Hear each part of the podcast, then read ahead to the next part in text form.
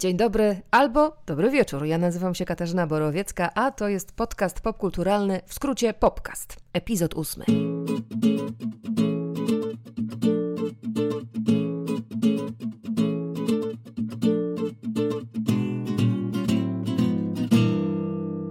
Marca 13 na ekrany kin miał wejść film Bartosza M. Kowalskiego W lesie dziś nie zaśnie nikt. Slasher. Zabawa gatunkiem ściśle w ramach tego gatunku przeprowadzona, ale po raz pierwszy po polsku i w swojskich okolicznościach przyrody. Premiera oczywiście z wiadomych względów została odwołana, ale film pojawił się na platformie streamingowej. O dwuletniej pracy nad W lesie dziś nie zaśnie nikt i o tych wyjątkowych okolicznościach, w jakich trafił do widzów, Bartosz M. Kowalski dzisiaj opowie w Popcaście. Będzie też krytyk filmowy i komiksowy Bartek Czartoryski, który opowie o komiksach Eda Brubakera i o tym, co ostatnio ogląda. Ale zanim to wszystko nastąpi, krótka lista tytułów ode mnie. Mogę się jedynie domyślać, że zostając w domu oglądacie więcej. Można nadrobić w tym czasie jakieś zaległości. Na platformach dostępne są seriale absolutnie znakomite, do których już mieliśmy siadać jakiś czas temu, ale to się nie wydarzyło i teraz jest wreszcie okazja. Te tytuły sami doskonale znacie, więc ja powiem tylko, że jeśli na przykład do tej pory nie odwiedziliście Baltimore w ujęciu Davida Simona, to nie wiem, na co jeszcze czekacie. Prawo ulicy, czyli The Wire, to jest pozycja obowiązkowa, podobnie jak Na Soprano, Mad Men, Twin Peaks, Zakazane Imperium itd. Ale może to jest czas, w którym potrzebujecie raczej odprężenia z dobrą komedią. Przyjaciele oczywiście są dobrzy na wszystko i wiem, że istnieje grupa widzów, których oni właśnie ratują w każdej sytuacji, choć już znamy ich na pamięć, ale gdybyście chcieli spróbować czegoś innego. Parks and Recreation. To jest wywiedziona z pomysłu na biuro forma mokumentu, czyli udawanego dokumentu o dziale parków i rekreacji Urzędu Miasta w bardzo prowincjonalnym i bardzo fikcyjnym amerykańskim miasteczku Pawnee. Nie zrażajcie się pierwszym sezonem, bo to było tylko badanie terenu i rozpęd. W obsadzie Amy Poehler, Nick Offerman, Aziz Ansari, Aubrey Plaza i Chris Pratt. To jest oczywiście świetne komediowe aktorstwo, świetnie napisane i sprofilowane postaci, których nie da się nie lubić, no i to, co lubię najbardziej, czyli wysokie stężenie absurdu. Można też wrócić przy okazji do dostępnego na tej samej platformie 30 Rock, polski tytuł tego serialu. Kiedy pokazywano go w telewizji, to było 30 Rockefeller Plaza, to jest oczywiście adres nowojorski. To jest serial współtworzony przez przyjaciółkę Amy Poehler, Tina Fey. Razem, pewnie pamiętacie, prowadziły kilka razy Złote Globy, a serial 30 Rock, w którym grają też m.in. Alec Baldwin i Tracy Morgan, to serial, do którego właściwie odnosi się wszystko dobre, co powiedziałam o Parks and Recreation, z tym, że tutaj akcja toczy się wokół telewizyjnego show podobnego do Saturday Night Live, właśnie pod adresem 30 Rockefeller Plaza. The IT Crowd, czyli Technicy Magicy. To jest z kolei brytyjska propozycja, pisana podobno według modelu stworzonego przez Dana Harmona, twórcy Community. Ten serial też świetny, od 1 kwietnia jest dostępny w całości i z polskim tłumaczeniem na jednej z platform.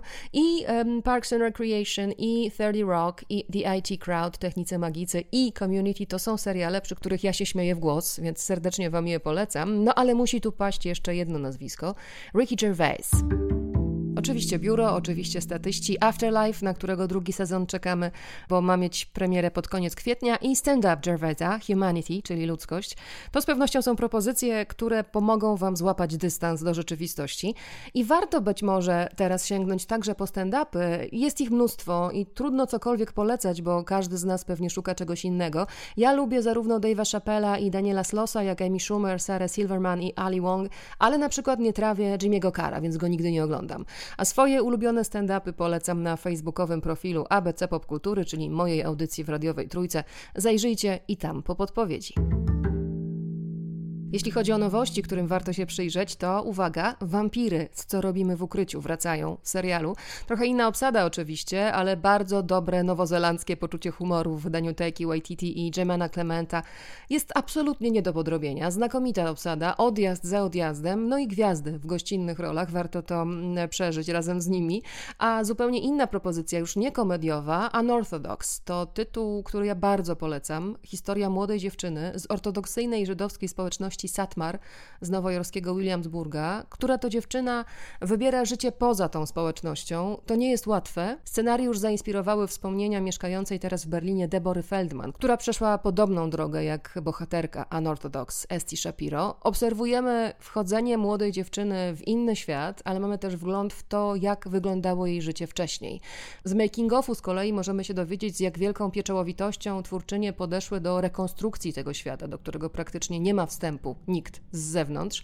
Serial wyreżyserowała Maria Schroeder, zdjęcia zrobił Wolfgang Thaler. Może warto zaznaczyć, że znaczna część dialogów jest mówiona w jidysz, a w głównej roli zobaczycie absolutne zjawisko, młodą izraelską aktorkę Shireh Haas.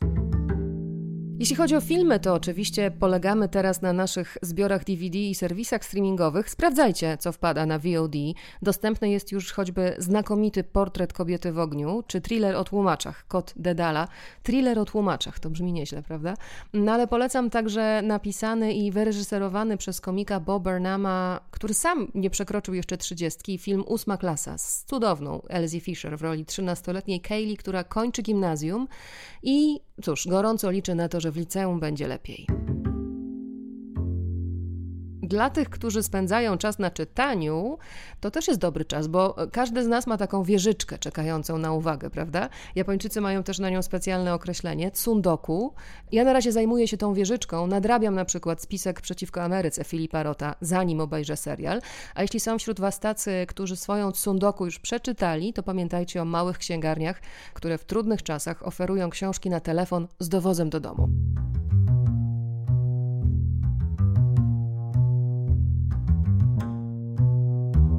A teraz pierwszy gość 8 epizodu podcastu W lesie dziś nie zaśnie nikt. Polski slasher w reżyserii Bartosza M. Kowalskiego. Scenariusz reżyser napisał wspólnie z Mirellą Zaradkiewicz i Janem Kwiecińskim, a historia zaczyna się na letnim obozie dla młodzieży w środku lasu, obozie odwykowym dodajmy, na którym bohaterowie mają odpocząć od telefonów, internetu i mediów społecznościowych. Bohaterowie są napisani ściśle według prawideł gatunku. Mamy tu kilka smakowitych mikro i normalnych rozmiarów epizodów. Mówię przede wszystkim o Wojciechu Mecwaldowskim, który z każdej najmniejszej nawet rulki jest w stanie zrobić perełkę, a jako szef obozu Adrenalina staje na wysokości zadania. No i Olaf Lubaszenko, policjant na patrolu w lesie. Nie będę Wam nic zdradzać, świetna jest też, i to też nie zaskakuje, Gabriela Muskała w Więcej niż epizodzie, opiekunki, przewodniczki grupy młodych bohaterów po lesie. Po lesie, w którym, jak dyktują prawa gatunku, nikt nie jest bezpieczny, każdy wchodzi tam, gdzie nie trzeba, nawet po tym, jak jeden z bohaterów, mój ulubiony zresztą, ostrzega wszystkich o tym, że w horrorach naprawdę złe rzeczy się dzieją. Film miał wejść na ekrany 13 marca, ale producent zdecydował się najpierw przełożyć premierę, a 2 tygodnie później film trafił na mały ekran i od tego właśnie zaczęłam rozmowę z reżyserem Bartoszem M. Kowalskim. Wiesz, wydaje mi się, że każdy twórca chce, żeby jego film był oglądany na dużym ekranie, w ciemnej sali, z fajnym dźwiękiem i w pełnym skupieniu. No ale oczywiście czasy są takie, jakie są i no oczywiście początkowo, jak ta pandemia się rozpędzała i my już czuliśmy trochę pismo nosem, że z tymi kinami może być ciężko, potem już odwołana ta nasza uroczysta premiera, no to oczywiście to był trudny moment z takiego emocjonalnego punktu widzenia, no bo po to się 2 lata pracuje, żeby potem móc zaproszonym gościom pokazać ten film naprawdę na ogromnym ekranie, z 50 głośnikami w sali, no ale też z trzeciej strony no, są rzeczy ważne i ważniejsze i tutaj najważniejsze jest zdrowie i to jest trudny czas nie tylko dla nas i dla naszego filmu, ale i dla nas wszystkich, więc wiesz, ja generalnie jestem bardzo zadowolony z decyzji producentów, no bo to jest pewnego rodzaju chęć zapewnienia alternatywnego sposobu na premierę filmu. I ja się cieszę, bo polscy widzowie mogą film oglądać już teraz, a oprócz tego film będzie przecież stopniowo udostępniany na całym świecie, więc tym bardziej się cieszę.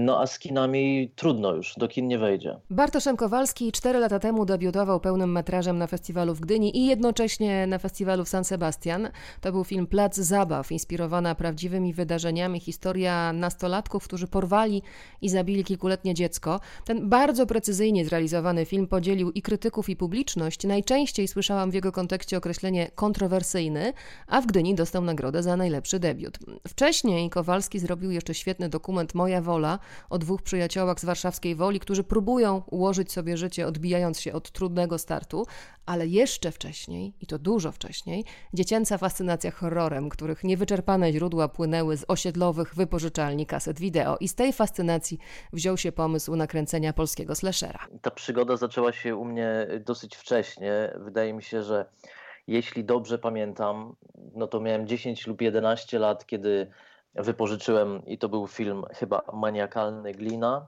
Był to film wypożyczony po kryjomu, za plecami rodziców. I zawsze w tej wypożyczalni VHS-owej ciągnęło mnie w ten róg, który był od 18 lat, tam gdzie te wszystkie krwawe okładki się pojawiały. I niedługo później moi rodzice w 100% zaakceptowali te moje fascynacje horrorowe i mając lat, wydaje mi się, około 13, no to ja już tych filmów oglądałem faktycznie na potęgę. Dostałem też od rodziców zresztą laleczkę Chucky, taką pełnowymiarową, która stoi u mnie na parapecie do dziś, więc miałem dosyć duży też support od nich w tej kwestii i faktycznie jest tak, że chyba ta stara miłość nie rdzewieje i mi się zawsze w tych filmach bardzo podobała jakby ta uczciwość tych filmów, to, że one nigdy nie próbowały być tym, czym nie są, nigdy nie udawały oscarowych mesjaszy kinematografii, tylko po prostu zawsze były 1 do 1 tym, na co widz się pisał.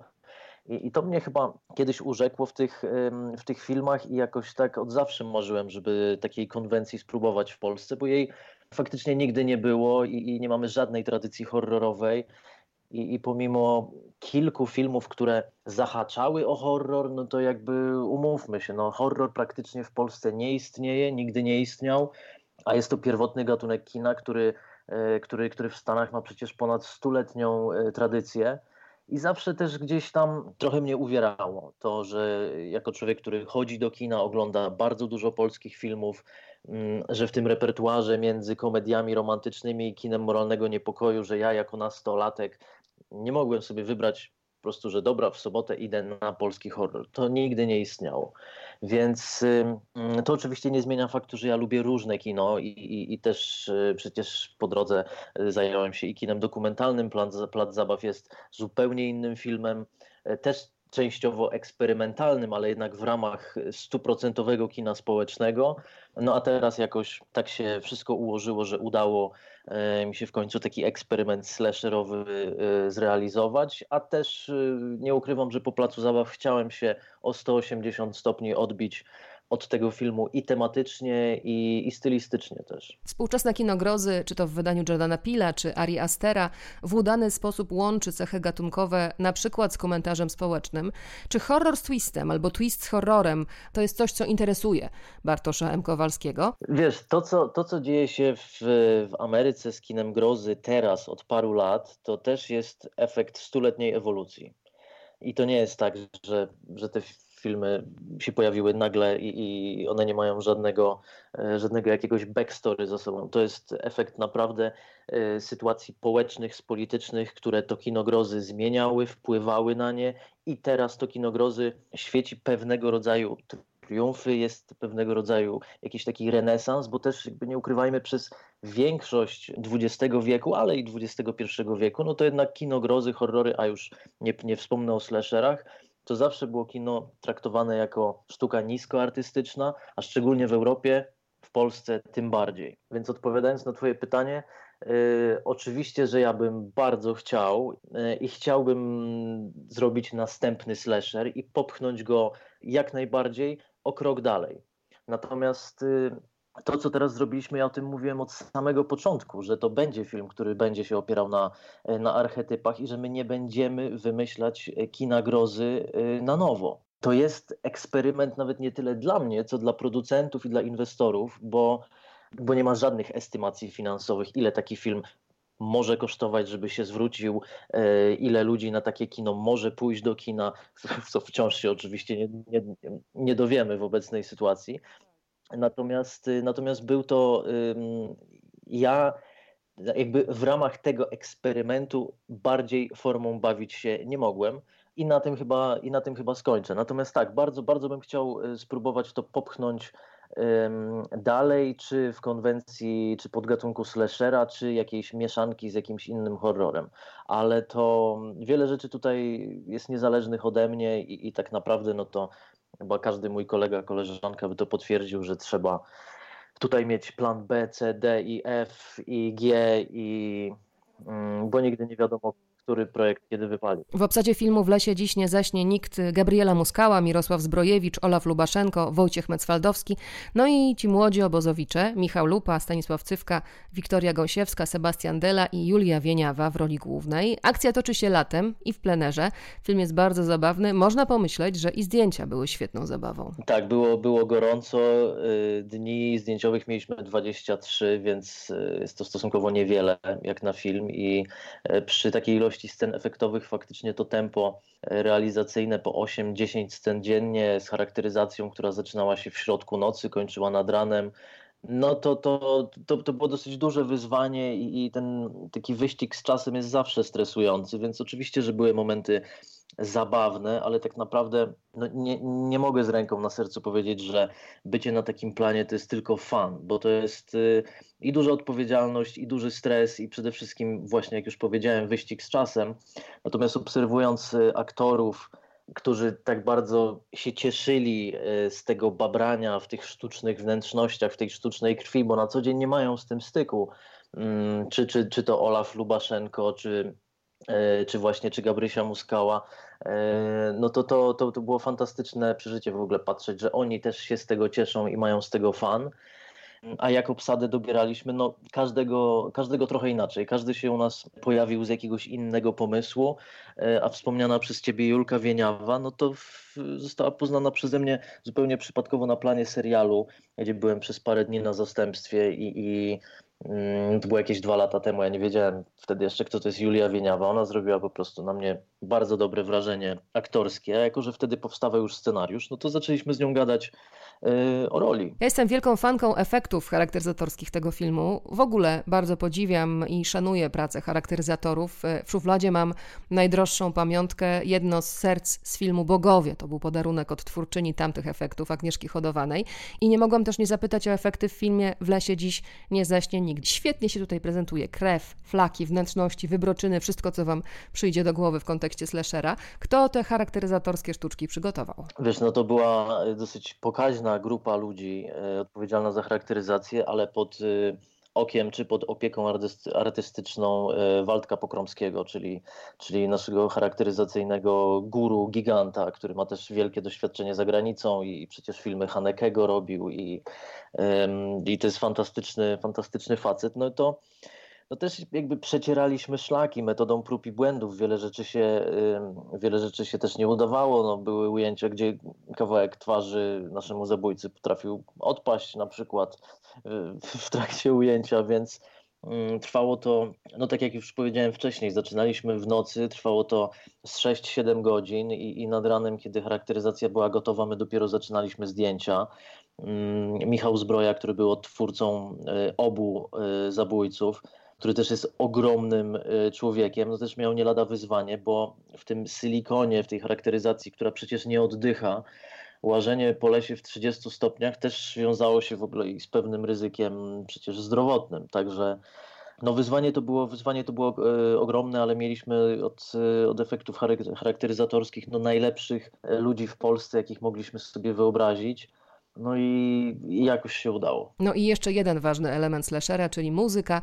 Tutaj jest jej sporo, sprawdza się świetnie, a skomponował ją Dzimek. Ja od samego początku chciałem, żeby tej muzyki było dużo, żeby, myśląc oczywiście czysto teoretycznie już na etapie scenariusza, żeby muzyki było dużo i żeby muzyka była też jednym z głównych bohaterów filmu i żeby pomagała mi balansować właśnie to, żeby ten film ani nie popadł w parodię i slapstick, ani nie był zbyt poważny i zależnie od sceny, żeby pewnego rodzaju właśnie jakieś takie trochę mylne tropy, mylne emocje sprzedawać. I jak zmontowaliśmy film, to wysłaliśmy po prostu montaż do Jimka i on zrozumiał konwencję jakby po pierwszym obejrzeniu i nie mieliśmy żadnej wielkiej narady jakiejś a propos tego, jak to powinno wyglądać, tylko Potem się spotkaliśmy i raz wspólnie obejrzeliśmy film i w trakcie oglądania ja komentowałem, a on mnie nagrywał jakieś moje uwagi i to oczywiście nie była rozmowa o żadnych instrumentach, tylko i wyłącznie o emocjach.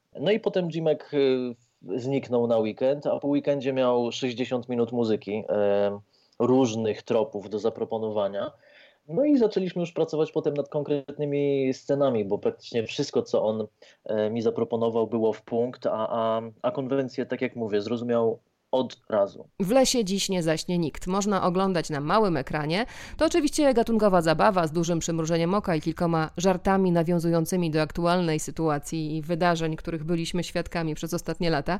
Film pewnie będzie miał i przeciwników, i zwolenników. Ja świetnie się bawiłam. No właśnie, bawiłam to jest słowo klucz, bo nie należy się spodziewać, że szczególnie przestraszy. Nie o to tu chodzi. Ale o to, podczas jakiego seansu bał się w kinie, zapytałam Bartosza M. Kowalskiego na koniec naszej rozmowy. Wiesz co, no właśnie w ogóle temat lęku w kinie grozy jest dosyć ciekawym tematem. Ja się generalnie na horrorach nigdy nie bałem i ja się na horrorach nie boję, a już tym bardziej slashery. No to jest kino, które po prostu ogląda się jedząc pizzę albo popcorn. Natomiast jeśli chodzi o taki strach, to wydaje mi się, że tylko Egzorcysta. Wersja reżyserska, którą miałem okazję obejrzeć na jakimś specjalnym pokazie na dużym ekranie, to faktycznie chyba był jedyny film, gdzie moje ciało fizycznie reagowało tak, że odwracałem wzrok od ekranu. I to chyba jest jedyny tytuł, bo wszystkie inne, a faktycznie tego kina grozy trochę się naoglądałem, traktuję raczej jako bardzo specyficzną bądź co bądź, ale jednak formę rozrywki, która mnie cieszy. Bardzo jestem ciekawa, jakie będą następne filmowe kroki Bartosza. Bardzo też jestem ciekawa, jak będzie wyglądało kino po pandemii, no ale to jest temat na zupełnie inną rozmowę. W lesie dziś nie zaśnie nikt, to jest jedna propozycja, a dla miłośników kina grozy jest jeszcze oczywiście mnóstwo możliwości. Można wracać do pozycji klasycznych, albo sięgnąć po te z ostatnich lat, Uciekaj, czy To my, Jordana Peela, Dziedzictwo, czy Midsommar, Ariego Astera, Czarownica, bajka ludowa z Nowej Anglii, Roberta Eggersa, albo, i ten film nie przestanie za wami chodzić, Coś za mną chodzi, Davida Roberta Mitchella. To na początek.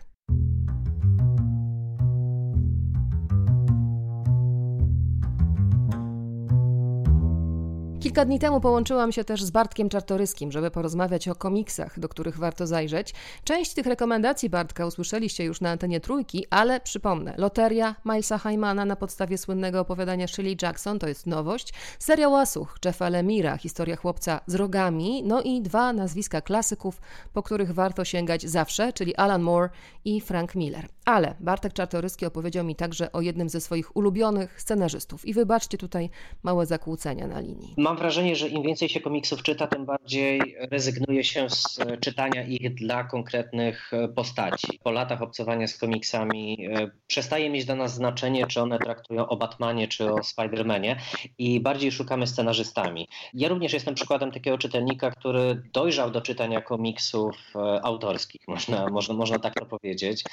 I śledzę od wielu lat, nie chcę mówić tych samych twórców, bo ten zbiór jednak się poszerza z każdym przeczytanym przeze mnie komiksem, ale jestem chociażby zachwycony w dalszym ciągu twórczością Eda Brubakera, którego mnóstwo serii, mnóstwo komiksów wyszło u nas, także superbohaterskich. Ja sam mam przyjemność tłumaczyć jego Kapitana Amerykę.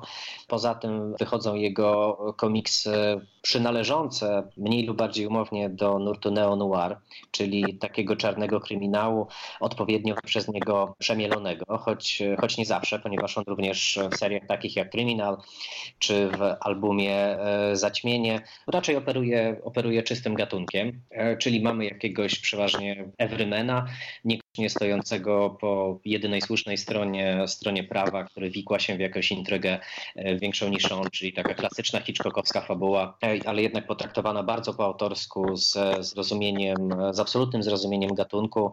Ed Brubaker często współpracuje z Seanem Phillipsem, ze znakomitym rysownikiem, którego styl pasuje właśnie do tych mrocznych, często fatalistycznych, przesyconych pesymizmem, ale jednak gdzieś takich bardzo głęboko ludzkich, głęboko humanistycznych historii, bo bohaterowie, pomimo że są połamani, popękani u Brubakera, to jednak często mają gołębie serce. Tyle, że są bohaterami bardzo często, ale tylko z własnej perspektywy.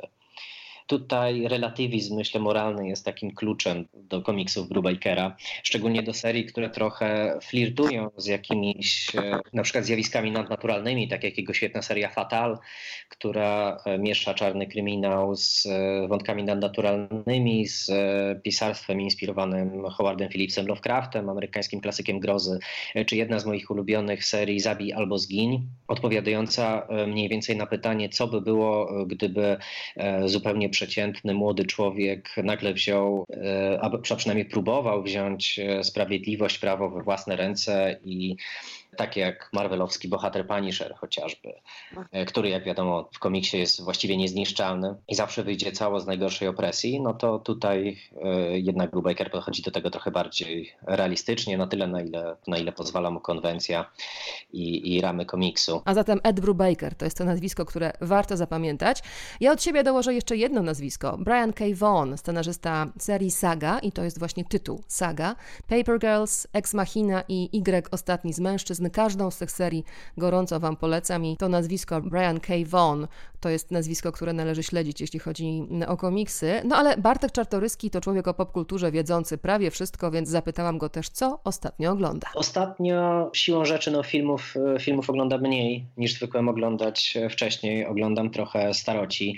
Nadrabiam na przykład sequele starych i niekoniecznie dobrych horrorów, których nigdy nie widziałem, takich jak Poltergeist, Duch, czy Wishmaster, Władca Życzeń, albo Candyman, więc babram się troszkę w takim horrorowym bajorku i kinie klasy B, ale staram się wyłapywać co fajniejsze seriale, takie jak Spisek przeciwko Ameryce na podstawie Philipa Rotta, nowy serial Alexa Garlanda, Devs, który również bardzo mi się podoba, a który nie znam oczywiście wyników oglądalności, ale myślę, że nie ma takiego potencjału na ogromny hit, jakie miały poprzednie przeboje HBO, jak Westworld, który teraz również powraca, czy oczywiście Gra o Tron, a jest to rzecz zdecydowanie nietuzinkowa, opowiedziana nieśpiesznym, ale pełnym takiego straszliwego napięcia i lęku i niepewności do tego, co się stanie, takim tonem właśnie takim, który wskazuje jasno na to, że tych bohaterów nic dobrego nie czeka. Jest to serial, który oglądając nie ma się ochoty przewidywać, co będzie dalej. Nie ma ochoty się zgadywać, jak każda z postaci zostanie rozwinięta, gdzie Garland, który jest zarówno scenarzystą, jak i reżyserem, gdzie je poprowadzi.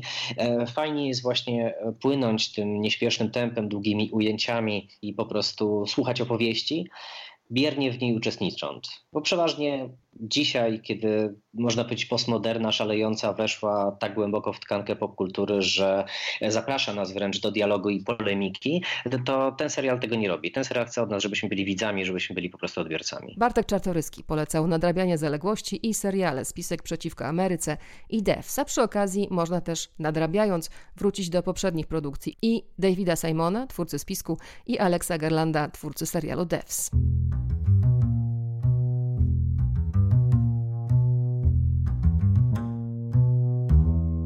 Mnóstwo rekomendacji znajdziecie na facebookowym profilu mojej audycji ABC Popkultury. To też jest centrum dowodzenia podcastu. To są właściwie naczynia połączone. Ponieważ trochę brakuje mi muzyki w tej formie podcastowej, to jest też na Spotify specjalna playlista wspomagająca podcast. A ABC Popkultury i rozmowy o kinie, telewizji, literaturze popularnej, komiksach i grach w radiu w programie trzecim co niedzielę o 12:00, a na stronie polskieradio.pl/3 w zakładce audycje całe archiwum ABC Popkultury. Bardzo, naprawdę bardzo dużo słuchania. Zapraszam, zachęcam. Epizod 8 podcastu już kończymy. Dzisiaj było trochę grozy, a następnym razem zajmiemy się kryminałem. Muzykę do podcastu zapewnił po starej znajomości Łukasz Borowiecki, a ja nazywam się Katarzyna Borowiecka i powrócę. Niech moc będzie z Wami.